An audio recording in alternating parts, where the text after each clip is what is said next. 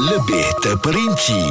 Merangkumi pendapat dan analisa Bulletin FM Isu semasa dan info terkini. Mungkin waktu ini Si suami ataupun isteri Tengah memikirkan Salah seorang daripada kita ni Kena berhenti kerja lah Untuk nak jaga anak kan? Sebab anak pun ada 2-3 orang. Lepas tu fikir-fikir kan Macam tinggi pula kos dia nak hantar Kepada penjaga Masa lagi kan? Nah, Jadi kalau seorang tu berhenti Selalunya isteri lah Lebih mudah. Tapi isteri pula kata Yang I rasa tak yakin dengan gaji you ni Kalau I berhenti kerja. Boleh ke You tampung keluarga ni? Jadi itu antara persoalan yang ditanya oleh Iman Abdul Rahim di Twitternya kan mengenai berapa gaji yang sesuai untuk suami kalau isteri nak berhenti kerja. Macam Ria sendiri, pandangan awak Ria, awak selaku orang yang dah berkahwin, yang masih lagi bekerja, kalau awak nak berhenti satu hari nanti, berapa agaknya yang awak rasa kena ada pada suami ni gajinya? Okey, uh, saya harap suami saya tengah tidur sekarang.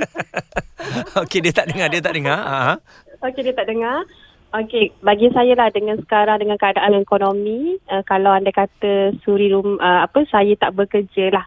Uh, mungkin around dalam lebih kurang 5 ataupun 6K satu bulan. Okey, 5 ataupun 6K eh. Ya. Ha, jadi awak menetap di mana ni, Ria? Uh, saya letak di Kemaman, Terengganu. Okey, saya rasa kalau di Kemaman dan Terengganu untuk 6000 tu cukup lah. Adakah ianya cukup ataupun ngam-ngam sangat ataupun okey lah boleh santai-santai dengan 6000 tu?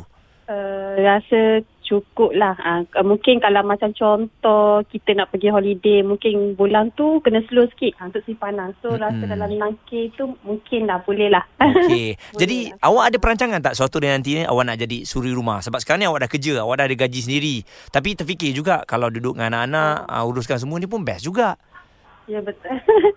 Oh, susah ni jawab nak nak, nak jawab ni. Ha, ha. Nanti bos pula minta-minta nak tidur lagi. Okey, semua orang tengah tidur. Bayangkan semua orang tengah tidur. Semua tengah tidur. Ha, jadi ini apa yang awak rasa? Awak rasa awak nak berhenti tak? Nak jadi suri rumah tak? Uh, rasa dalam perancangan, tu ada sebab kita pun rasa nak spend time dengan anak-anak, nak tengok Mm-mm. pendidikan dia orang. Betul. Ah macam tu. Mm-mm. Jadi Hmm. uh, mungkin buat masa sekarang ni belum boleh lagi lah eh, nak jadi suri rumah Betul. sepenuh masa kan. Ah betul. Ah, Kalau nak jadi suri masa-masa sepenuh masa tu kena fikir banyak banyak aspek. Ah belanja anak Betul. dengan keadaan kerja lagi anak nak pas pada siapa.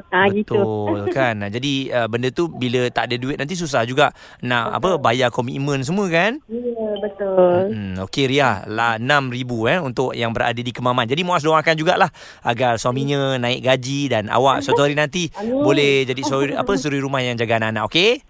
Okey Amin terima kasih Muaz. Jadi itu pandangan Ria sendiri ya. Ini sebab tu kita lihat um, kawasan yang anda duduk tu di mana. Kalau mungkin di Lembah Kelang ni ramai orang kata kalau 6000 tak cukup kalau suami gaji 6000 isteri nak berhenti kerja. Tapi bagi saya kalau 6000 ni cukup tapi komitmennya kena tengok balik lah. Kan kalau komitmen besar sebelum mereka berhenti memang tak cukup lah. Tapi kalau komitmen tu memang sebelum uh, apa masa kahwin tu dua-dua orang tu memang dia jaga komitmen tu. Jadi bila salah seorang je berhenti tak terasa sangat pun. Ah itu mungkin boleh. Kami kongsikan berita terkini di Bulletin FM Isu semasa dan info terkini